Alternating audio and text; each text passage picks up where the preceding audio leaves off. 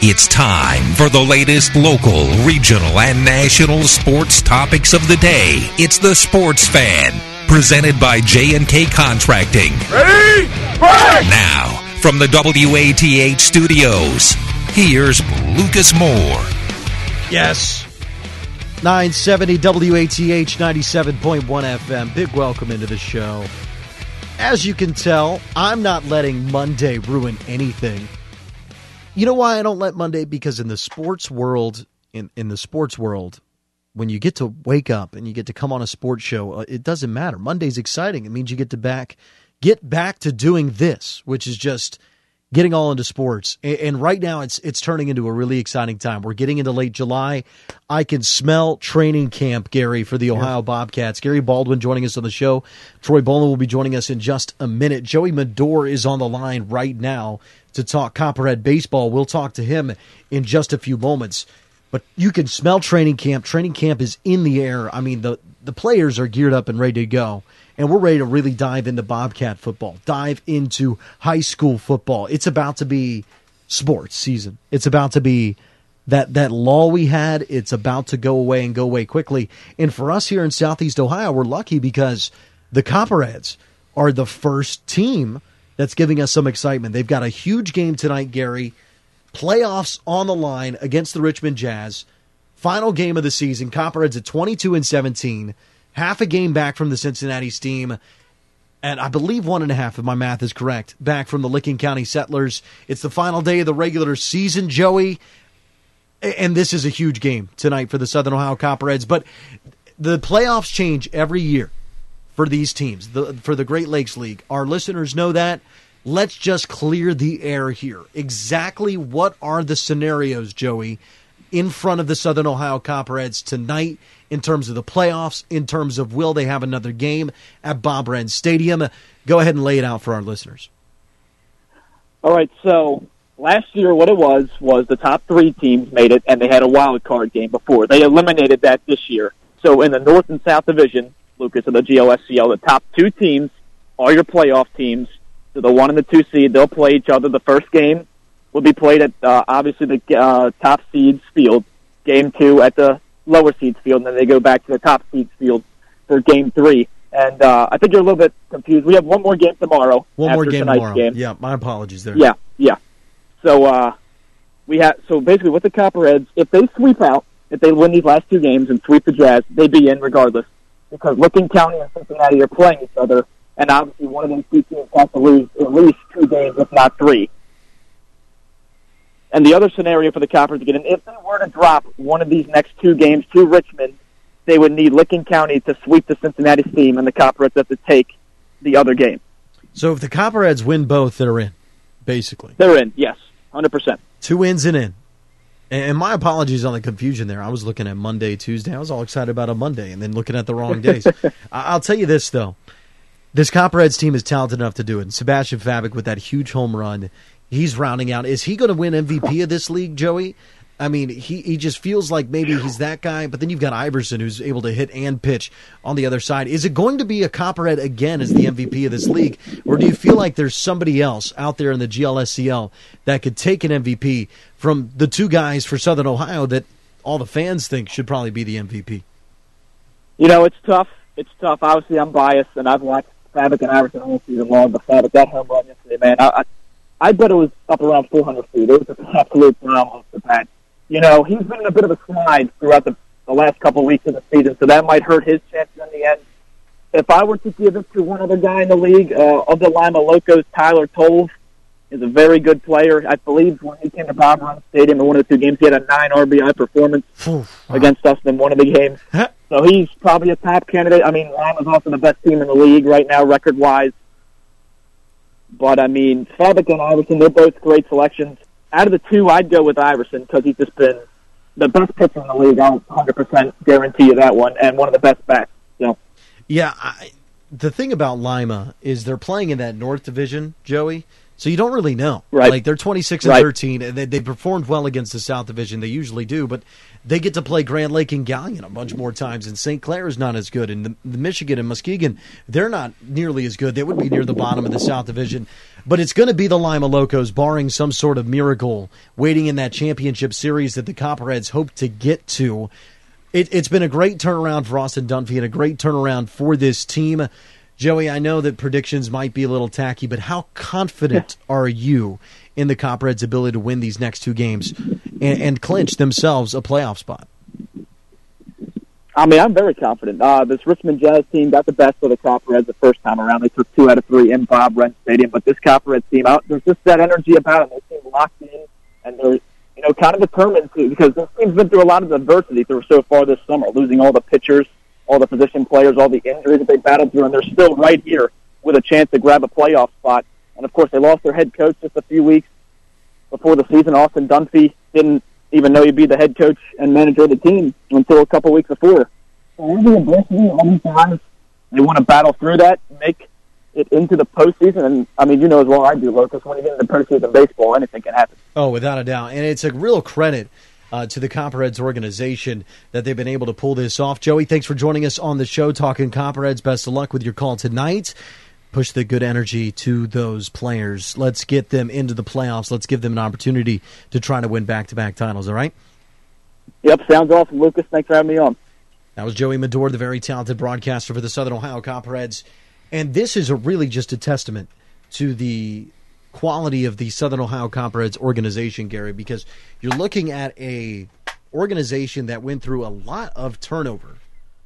And, and and they're still right there in the thick of things in the playoff race, whether they make the playoffs or not, which they should. Richmond's 14 and 25, bottom of the division. They've had the Copperheads number a bit, but come on, you got to pick up the last two against a team that has struggled so much over the course of the season. But it's a testament to their organization that you're able to go through a coaching change two weeks with that coaching change, losing a lot of arm talent, lose so much arm talent throughout the season that your inexperienced head coach runs out of sources to find arms, and yet somehow have two of the top three MVP candidates in the league and be right there in the playoff race in the tougher division in the league.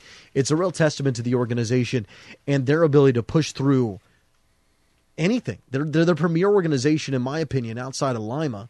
But even Lima is just more on field. If you go full organization in terms of public relations, all those things, I think the Copperheads are without a doubt the number one team in the GLSCL, and they're starting to prove that on the field again by pushing through the adversity this season. Is there anything in particular? Do you think that uh, has been said to these players? Because when you have that kind of transition, there needs to be a consistent message. What is it we're trying to do uh, to achieve success uh, individually, but also as a team? Is there is there some theme that they're sticking with over there to uh, uh, develop his team and to stay focused in that way? Lucas, you you aware of anything special they're doing? I'm not aware of anything special they're doing. I just know that they have built a culture and they have and they have developed this this attitude and idea that guys come here and they start to want to win. Because in summer collegiate baseball, this is not classic sports. Not everybody signing up is there to win a championship. There's guys there that are just there to get innings. There are guys there who honestly just want to party and play a little bit of baseball. There are guys there who just don't really care. They care more about their college teams. So to have success in summer collegiate baseball, it's figuring out a way to get those guys to care. And the Copperheads have done a fantastic job. And that was led by Phil Butler, but really it's been led by the entire organization and the way the town treats the team, the way the region treats the team. And they just start to want to care to win at the end of the season. I saw that my year with the Copperheads. It carried over to the next year when they were a record breaking team and won the championship. You saw the passion they showed, and it's carried over to this year. They want to win. They want to win in Bob Wren Stadium because they, they love the atmosphere, they love the fans, they love the way the organization has treated them.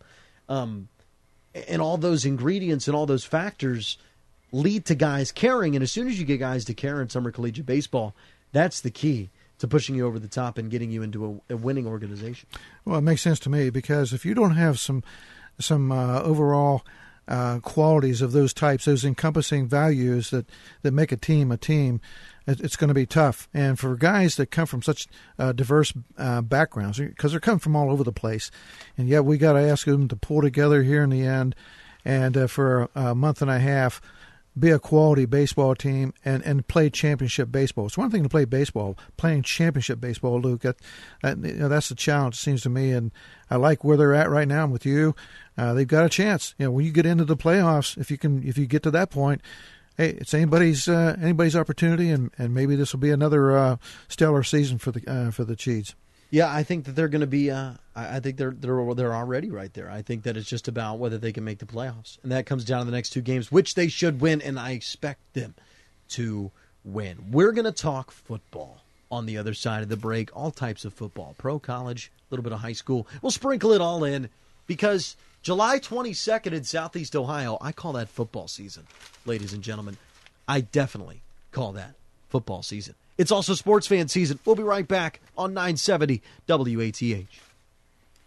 From concrete to roofing to siding and windows, J&K Contracting has you covered from the ground up. Whether it's a room addition, a complete home build, or your commercial projects, let the professionals at J&K be of service from groundbreaking to completion. And don't forget they accept all major credit cards. They even have free seamless gutters with every complete roof installation. Don't hesitate to call J&K Contracting at 740-698-3521 for a free estimate by the Reds Pick Six Plan, presented by McDonald's, and receive an exclusive oversized Joey Votto bobblehead. You can pick any six games, including fireworks Fridays and bobblehead Saturdays, while saving up to 25%. Plus, you get six McDonald's extra value meal vouchers. Be a part of the historic 150th anniversary season by purchasing the Reds Pick Six Plan. Get yours today at reds.com slash 150. Looking for a cold beer and a place to cool off? Come take a visit to Mel's Roadhouse, where all are welcome any day of the week. Stop in, kick your feet up, and relax with buckets of beer, a game of pool, and great people. Speaking of pool, try your luck against the other pool sharks in town at the weekly pool tournaments. Or if wailing out of tune is more your game, Mel's even has karaoke nights. Head out to Old 550 for Mel's Roadhouse, a go-to good time.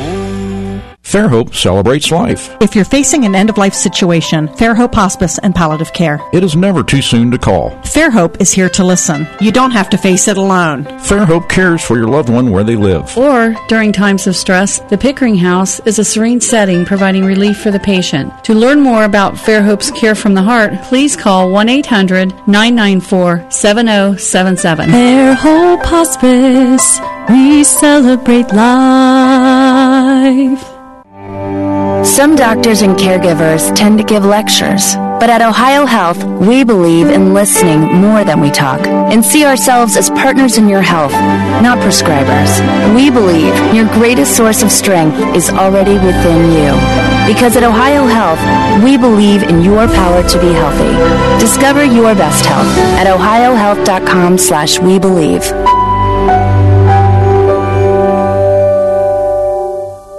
Dale's Valero in Uptown Athens has all your needs covered, whether it be gas or a snack, but especially beer. Come check out the revolutionary new Beer Garage with over 200 new types of beer and an expanded craft beer selection. Beer. Dale says if you think a cave is cold, wait until you step into our garage. Dale's Valero is open early and open late, so come on by to Dale's Valero in Uptown Athens. Now, for more of the Sports Fan on 970 WATH.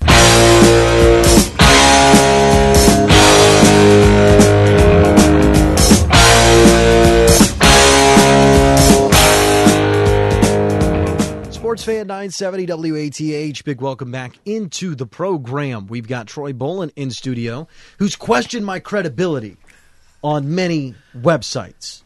Troy, you question my credibility. I wasn't questioning your credibility. You said that no credible journalist would ever say what I said. Oh, well, about yeah, you Nathan can look White. at it that way, but I didn't mean it that way. Okay. I, I know I you meant it like there was no publications of you know AP writers would never. Oh yeah, because they're AP writers. I'm not an AP writer. I never claimed to be one. And and this is in reference, by the way, and you guys should really check this out. We've got a new blog, fellas. Wath Sports Fan, W A T H, sportsfan.com. Very simple. No blog spot attached. We buy domains here. Okay? Whip out the pocketbook. WATHsportsfan.com. You'll go there. We're going to link it to the website here over the next coming days. It's going to be all up and ready for football season. And on this website, it, there are a lot of great things that you really should check out. Every single sports fan that we do, well, at least the ones that I'm on, and then we'll start to get it all cleaned up, is going to be posted on this website. So nice and easy. You can go back and listen to the show if you missed it any time. You can listen at any time in your day, and you can go back even and listen to a lot of shows on there. And then you can also check out all sorts of podcasts. We'll be adding a few in the fall. We'll have some very talented students. We'll have some podcasts on there that you could check out or not check out. Completely up to you. Also, you can check out the Sports Fan Extra on there. And we are also doing blogs. I wrote about who will be the next TVC Ohio coaching legend on the WATH sportsfan.com blog. And the comment that Troy's talking about that I made in this, and I don't really want to have this argument on air because we've already had it over text and it's a rather pointless argument, I think.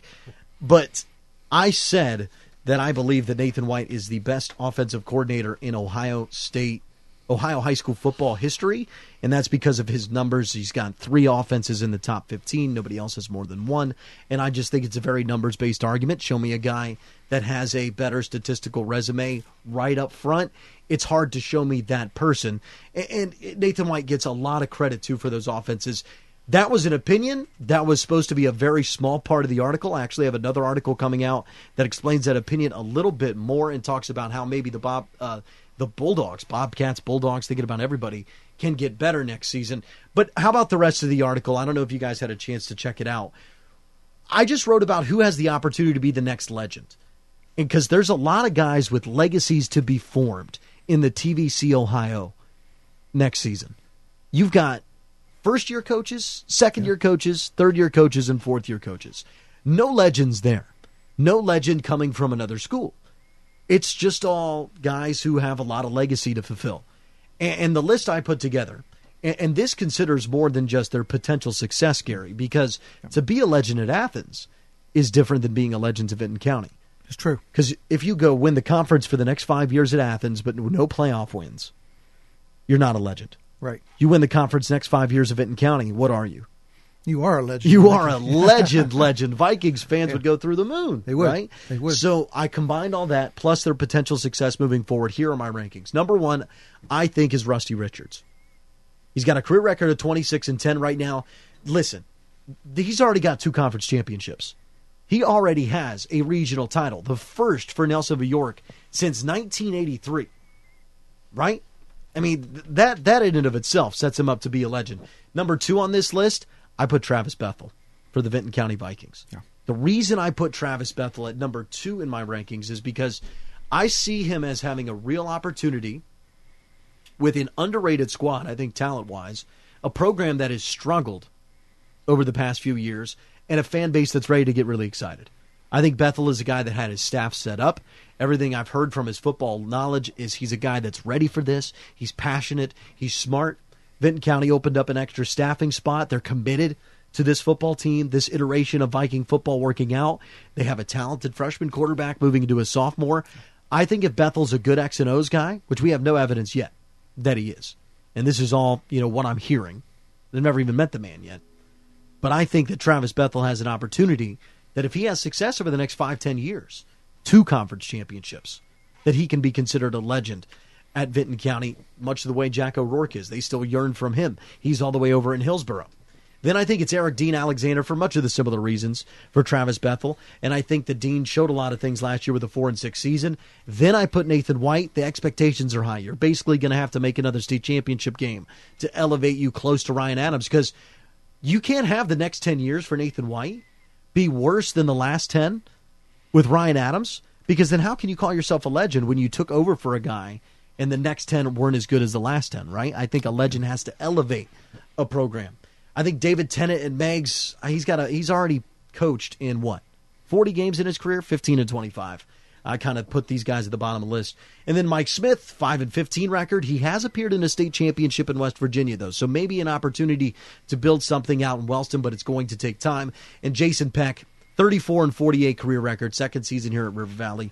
I don't think he had success at South Gallia, and I don't see him becoming a legend at River Valley. It'd be quite a turnaround to become a legend from here.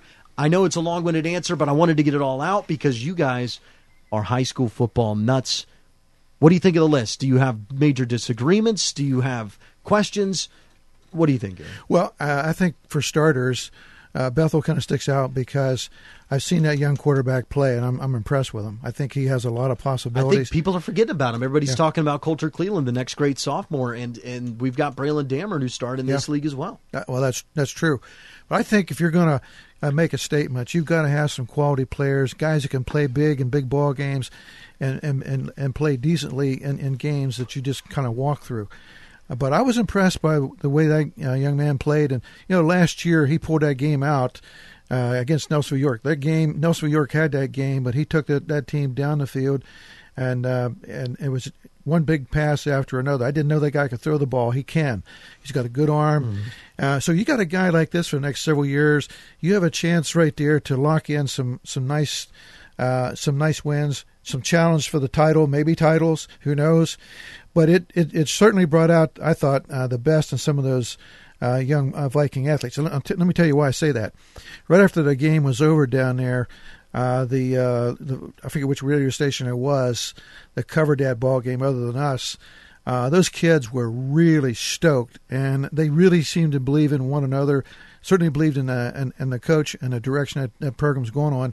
If he can tap into that and continue to develop those young men along those lines, he's got a nice core and and when you got a core of guys that can play with a great attitude, these younger guys coming up have a benchmark they need to achieve, and you've got to be able to do that. I like that aspect about it. And Vinton County's got the athletes, Troy. I mean, we've always talked about that. Why are they so athletic on the basketball court and they can't carry that over to the football field? And, you know, there have been coaches. I heard this from Kevin Wiseman. Kevin Wiseman told me this that he's had many, many coaches around the area calling Vinton County a sleeping giant because they have so many athletes, because they do have a passionate fan base, that if a coach can get in there and put the right program in for the Vinton County Vikings, they could be a team that is right up there with Athens and Nelsonville York at the top of the TVC Ohio. Yeah, you have to get Nathan on to to break down Vinton County's struggles in football. Um, they love their basketball. Uh, a lot of athletes don't play football. I don't know what the stability of their youth program is. That's that could be a a big deal in determining um, how you how you build a football program going into your high school level. So I, I'm I'm not over in Vinton County. I can't speak for them. Nathan would be great though to have on. Uh, man, loaded question all the way from the beginning. I'm trying to rack my brain here what y'all went through. um, uh, let's see. It was back to the, the article, right? Yeah, that's what we're talking about. Um, it, with your article, by the way, you asked me if I read it, and I did read it, but I was so hung up on that stupid sentence in my head that I which I was going to give you some advice going forward, is be wary of outlandish type things of bold predictions because it could take away from the good oh, content. yeah, that without a doubt. Once I wrote it, I mean, once you, once everybody got hooked on that point, I saw that that was probably a mistake in the article. But I'm not going to go in there and change it. It's written. Right. That's well, my opinion. Well, right. It's a blog. You can change no. anything you want, but I, just I be wary of that. Here's what you could have said: Nathan White orchestrated one of the best offenses in the history of Ohio high school football. How hard is that to do? I mean, that would have been a great and it I literally, I literally could have put one of the best, and it wouldn't have changed my opinion at all. And then everybody would have ignored it in the article. Yeah, you need to get in the habit of actually doing that. It's a great. I mean, Pete Floyd is the master of doing that. Um, of just saying one of the best because then there's no open ended for arguments. There's nothing to. to but dissect. I also I also have another art. Like I just really wish this is an argument that I am inviting. I am in fact inviting is the Nathan White point because statistically it, it's right there. I mean, he's got three of the top. I know that it's outlandish. I get that. It's it's an opinion. I believe that he is the best offensive coordinator in the history of Ohio high school football because to me best is performance. We have numbers for this. And I get there are differences in performances and this is not a perfect system, but I don't think anything is. I think making a claim that the best basketball player in the world is the best player in the NBA, like yes, probably. But is there some guy out there that just plays for fun? Like that, like that we you just don't know. You can't go through every single basketball player that's ever lived to make that argument. And Troy, I get all your points that it's very complex, and I'm not saying that he's the smartest offensive coordinator or that he invented the best scheme ever or circumstantially. I'm just saying flat out, nobody has been under command of such a dominant offense over such a short period of time. He's been there for 10 years and he proved he could do it outside of just those amazing teams because he's produced high level offenses with high level players in those offenses in Southeast Ohio, which is tough to do. And, and, I think he's also been 100% credited for it. You mentioned a lot of offenses to me that have had success throughout the years. There's just no way, and this is this is your point. I get there's no way to say who was actually in charge of that offense. So how can I say that we were he was the best? My argument is by all the evidence we have, I don't think anybody can really show me a name a person and say yes they are they were definitively better than Nathan White was as an offensive coordinator. It, it, all this to say this: Nathan White is incredible as an offensive coordinator. He did an incredible job over 10 years. Two 2,000 yard rushers, three consecutive all state quarterbacks, guys that would come in, you didn't know who they were, and they'd break records. That happened time and time again. And there's college players who will go back to Nathan White and get lessons from him. Athens has a great head coach next year. Whether he's the best offensive coordinator all time or not, I think ends up being beside the point. Yeah, but uh, that's my whole point to you was it that was you took away from your entire article. Everybody lost the information that you spent time on because they got caught up on that controversial line. So be wary of that in your writing to make sure that the article doesn't get hung up on a debate of something that really wasn't kind of even supposed to be the article. Yeah. That's good writing is to make sure those things aren't don't occur.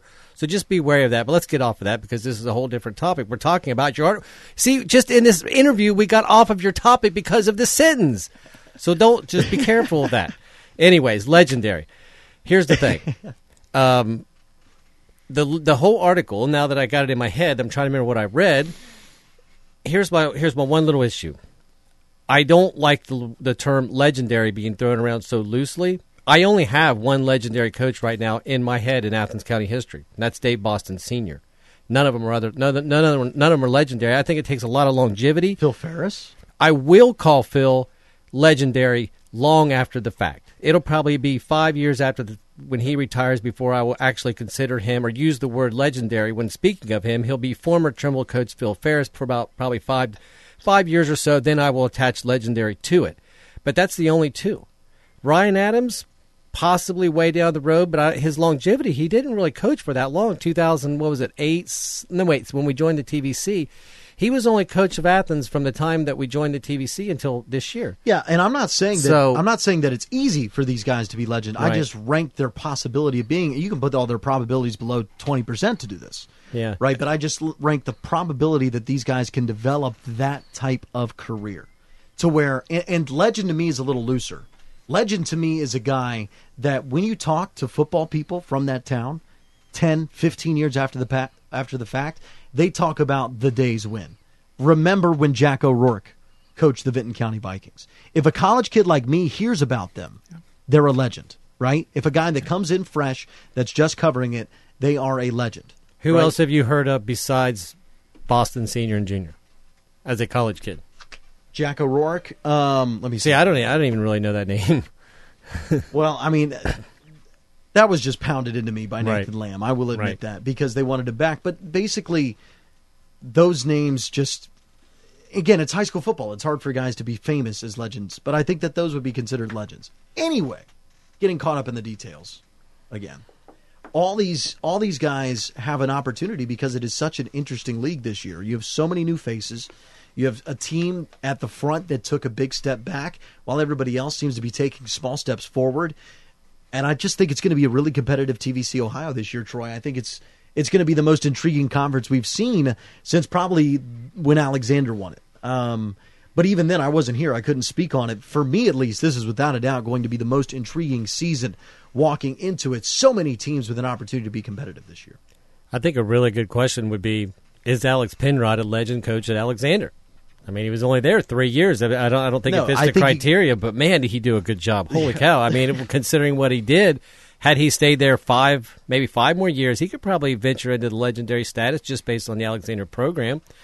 Uh, and then you mentioned we, you have Nathan White down on the list kind of far, and, uh, and uh, I liked your reasoning, but there's really nobody above him to be considered legend. I mean, Don Eske, I guess Gary would be yeah. one guy you could throw out I there, but so. Athens football program was was so terrible that there's really no measuring stick outside of Ryan. Yeah. So I don't think it's really that difficult for Nathan White to climb up to what you're considering to be legendary because of, of nobody being there above him. But it's just like you have to be better than Ryan Adams was over the next 10 years, or at uh, least the same. Yeah, well, we're, not, we're not getting back to the state championship. No, we're not getting that. I'm not, not saying, in my lifetime. But I'm saying that if you look at the resumes, you've got to add playoff wins. You have to have some sort of run over the next 10 years, right? And you can point to Joe Burrow all you want, but as time goes along, all it's going to be is a, is a record in a record book. And you kind of look back at it and say, okay, well, this guy made the state championship, this guy didn't. That's why I put him down on the list. Well, you can have more than one legendary coach too. Yeah, without a doubt. So if he gets close, but that's still tough. I mean, Ryan Adams had a what, almost a ninety percent winning percentage in conference. Like this isn't easy.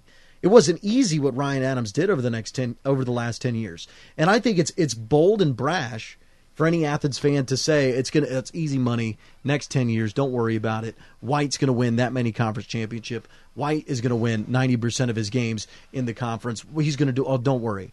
It's, I believe that's going to happen. I really do. I really do think that Nathan White is going to accomplish a lot as the head coach of Athens. I think he's going to do such a good job I think he's young. I think he's smart. I think he's a guy that knows his X's and O's, that he's going to have opportunities elsewhere, bigger high schools, and probably assistant at the college level. I think that's how good of a job he can do with the Athens program. Yeah, he's going to do great. The problem with high schools is it's the talent pool. Yeah. Exactly. I mean, the talent pool. He could be a great coach, but if the talent is not there, um, it's it's really you got to evaluate what they do with the talent they're given. I think that's where the evaluation needs to come because there's going to be a run where Athens is not going to have the horses. And it goes through every program. Nelsonville York was winless a couple years ago. How would you have ever thought that? They did not have the horses. Doesn't matter how good of a coach Dave Boston was. Doesn't matter how good of a coach Rusty Richards is. If you guys don't have, if you don't have guys that can run, block, catch passes, all that good stuff, you know you're not going to win a lot of games. And that's the kind of the problem with high school sports is the the talent is reciprocal. It's you just can't uh, you just can't predict. Um, yeah, so, and that's that comes down to building a culture. That comes down to building a program, a youth system, like you always talk about, Troy. Like we see what Phil Ferris has done in Glouster with the Trimble Tomcats. I mean, they never seem to really. They have years where the talent's softer, but they never run out. Gary, they're yeah. they're always there, time and time again. If I was doing an Athens County list, Phil Ferris would already be at the top with a little lock next to it because in my eyes, the man is already a legend. Twenty five years two state championship appearances. I mean, he could walk away today.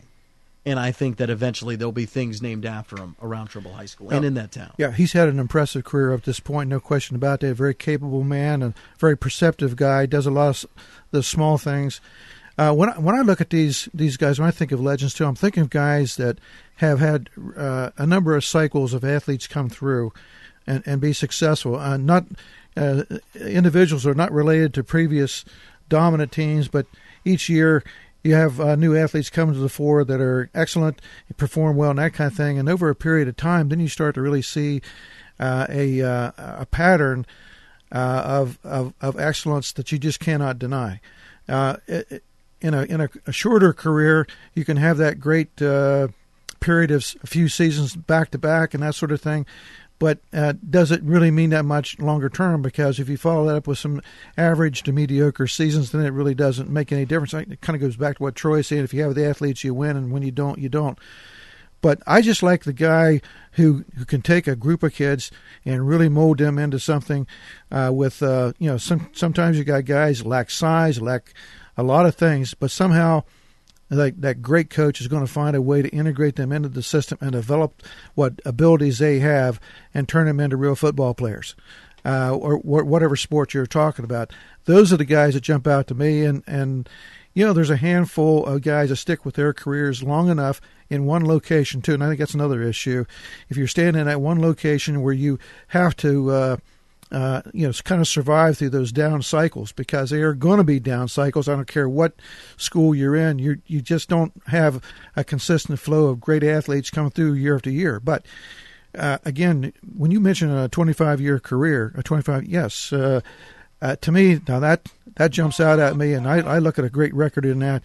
If you want to call them legendary, I'd be more open to that sort of uh, a description. I think Luke probably more so than uh, a shorter time span. But uh, and I'm not trying to take anything away from Nathan White. I think he's done an excellent job over here, and and uh, and you know just because of the you know where I'm located and and, and the cycle of of the broadcasting things, I didn't see that many Athens high school games in recent years. So it's harder to judge, but I had I have seen a bunch of Trimble games, and I know what they look like, and I know historically what has transpired up there with some guys. Just look at him in street close. You, this guy's a football player. I mean, you don't exactly. It, it, but he somehow gets it out of him.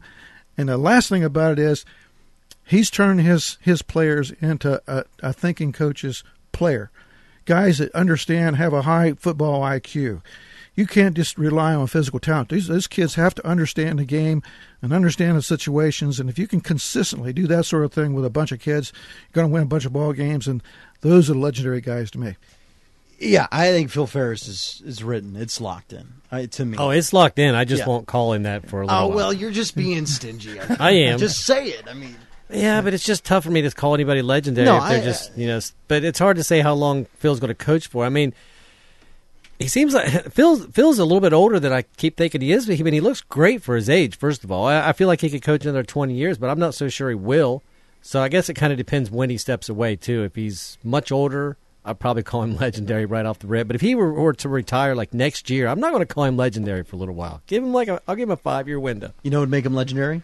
Starting Tabor Lackey this fall instead of Cameron Kittle, which I'm starting to feel like will not happen.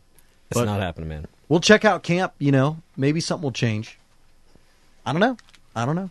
We'll keep, we'll be right back on the Sports Fan. We're going to keep talking coaches. We'll talk Jimmy Burrow stepping away from the Bobcats and how that can impact things for Ohio this fall. This is Sports Fan 970 WATH. From concrete to roofing to siding and windows, J&K Contracting has you covered from the ground up. Whether it's a room addition, a complete home build, or your commercial projects, let the professionals at J&K be of service from groundbreaking to completion. And don't forget they accept all major credit cards. They even have free seamless gutters with every complete roof installation. Don't hesitate to call J&K Contracting at 740 698 3521 for a free estimate.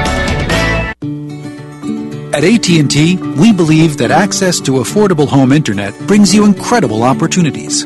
You can enjoy the power to explore a digital world of possibilities and connect with family, friends, and the things that matter most. That's why there's access from AT&T. If a member of your household is a SNAP participant, you may qualify for home internet at a discounted rate of $10 a month or less. No commitment, no deposit, no installation fee. Plus, get an in home Wi Fi gateway included at no extra cost. Call 1 855 220 5211 or visit att.com slash access now to learn more. SNAP refers to the Federal Supplemental Nutrition Assistance Program. Pricing excludes taxes and fees. Includes one terabyte of data per month. Data overage charges apply. For details about data allowance, go to att.com slash internet dash usage. Geographic and service restrictions apply. This is the Sports Fan on 970 WATH.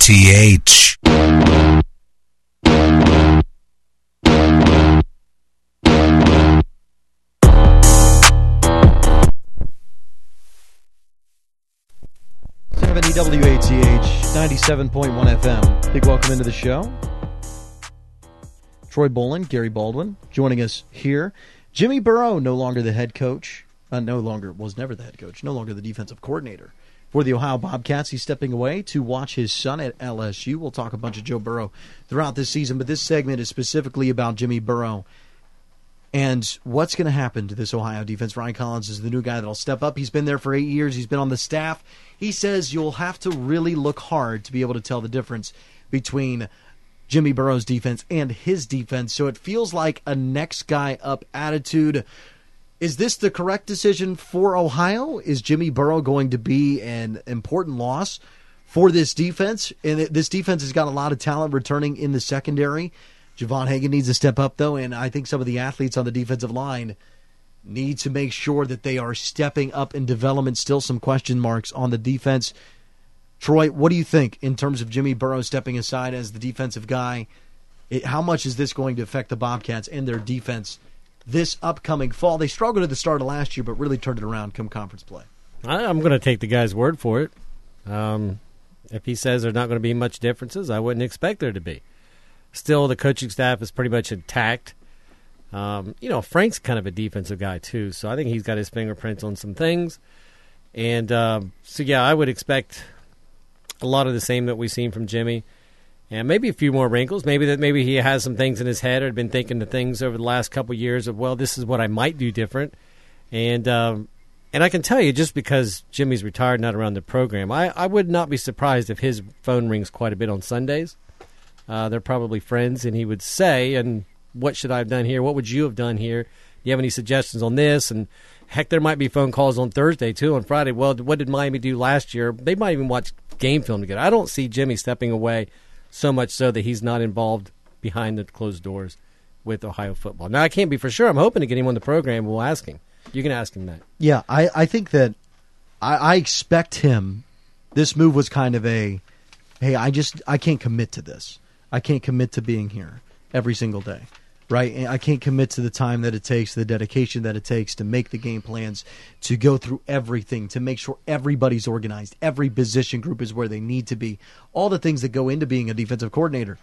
But yeah, I got time to watch game film tell you how to exploit another offense, how we've exploited them in the past, some things we hit. This blitz package worked well. This guy can't handle pressure from the left side, which they talked about, I'm sure. But Jimmy Burrow still has some things in the head. I'm sure he's still going to contribute because he, he's an Ohio guy through and through. 14 seasons as a defensive coordinator. It makes you a Bobcat.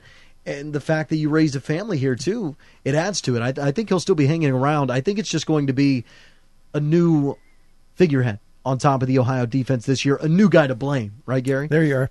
Hey, you know, one of the things that, that comes to mind talking about uh, uh, transitions from one coach to another, and particularly a friendly uh, exchange like this, we were talking about a guy, you know, uh, Jimmy wasn't fired. He left voluntarily, and, and he's, he's on great terms with the rest of the staff over there. I, that, I think that's extremely important. If you can ever get in a room with a bunch of coaches that – that uh, will focus in on a particular topic. It's fun to, uh, to listen to those guys talk about. Yes, there'll be nuances of things that one guy likes above another, or you may see a particular uh, uh asset a particular athlete might have, and you might do a little of this, a little of that.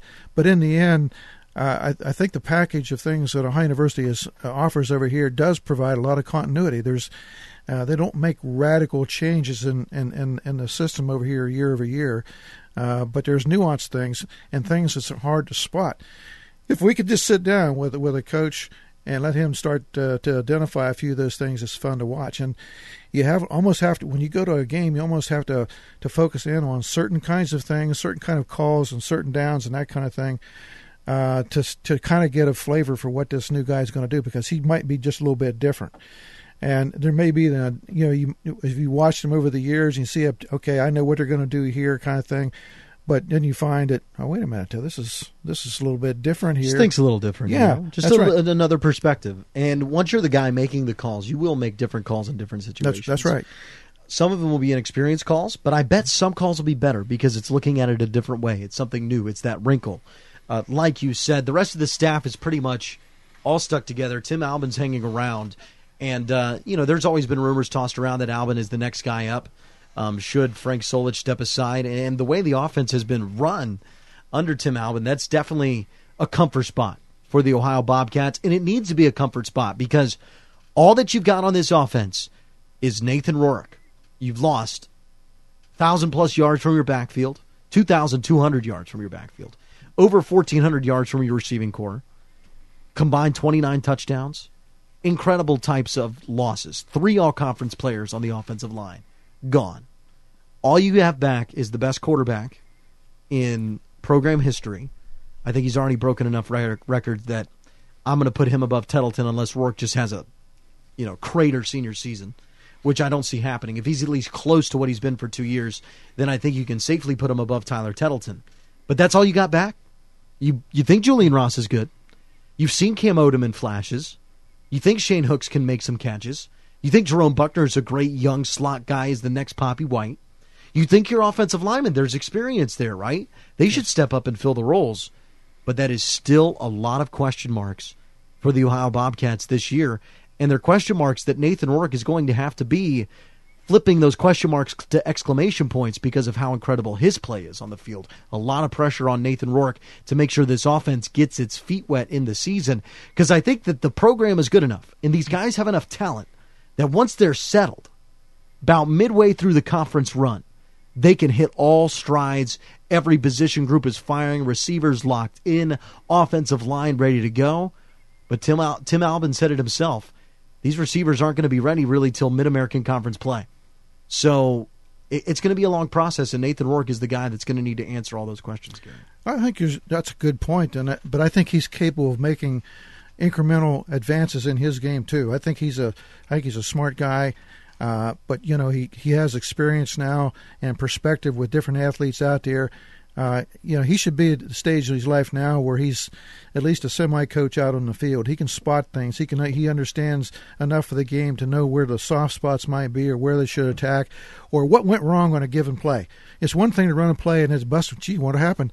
But guys, we've got to understand what happened, why a play was broken up the way it was, and how do we fix it. Yeah. And if we can start doing stuff like that, uh, or take advantage of some overplay on, on a on a defensive side, let's say, he's just smart enough, I think, to take advantage of those kind of things. I, I, I really have a lot of confidence in him that he will be able to elevate his game. I don't think we've seen the best of him. I think he's going to get uh, considerably better. I hope so, anyway. But but I just believe that he will. I just think that this team just needs to start stepping up in big moments. Yes. In big games. They do. And understanding that just because there aren't a lot of people in the crowd doesn't mean it's not a big game. We've seen this team time and time again in the midweek games, soft crowd, little bit cold, quiet stadium.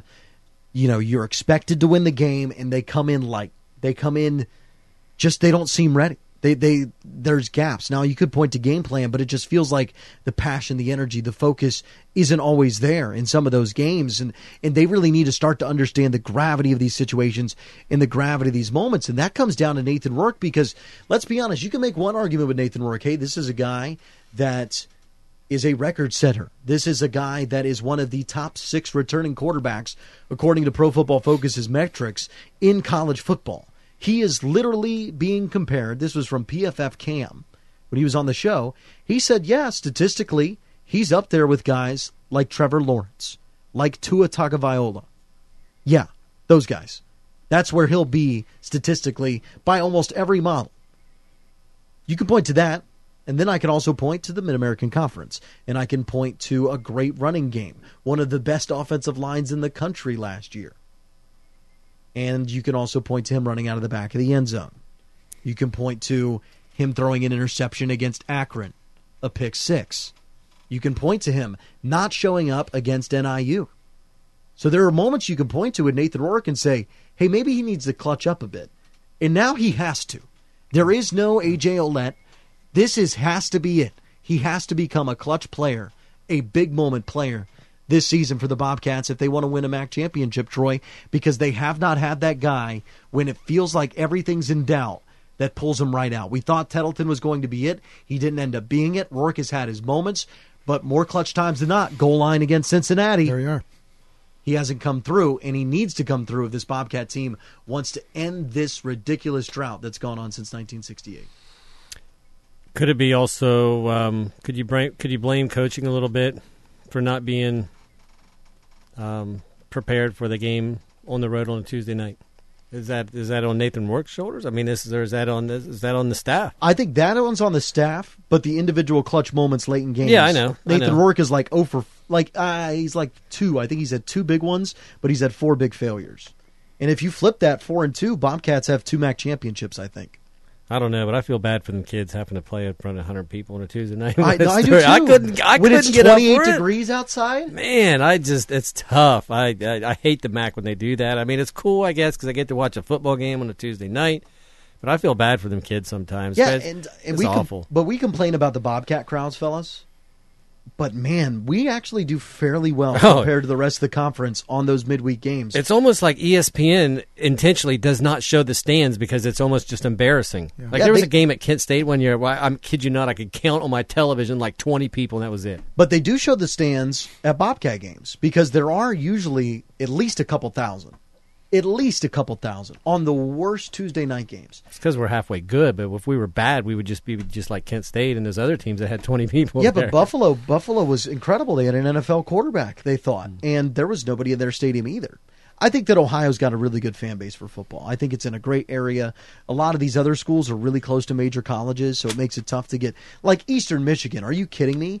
I mean, Ypsilanti's what? Isn't it close to Ann Arbor? It's close to either it's either close to Michigan or Michigan State. It's a 15 minute drive from one of those two stadiums.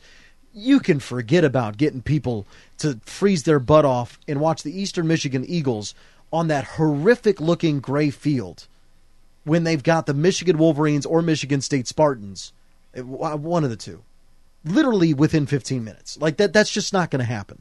But Ohio, I mean, Ohio State is the draw up in Columbus, but the Bobcats, they're a pretty good team. You get the people down from West Virginia. Are people going to go to Mountaineers games? Yes. They're pretty much the only deal in town. You don't have a pro franchise close. I think that allows the Bobcats to really maintain popularity, but them being good has really helped as well.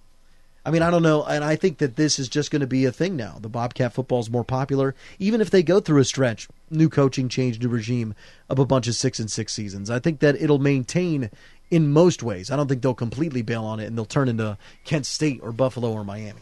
Now Ohio's always well, not in football. We were terrible in football. I don't want to say that, but we've and just in athletics in general, I think we've always been one of the top two or three in the MAC, just across the board. If they did attendance for football, basketball, baseball, volleyball, whatever, all combined, I feel like Ohio's one of the better programs, yes. right? I mean, that's that's fair to say.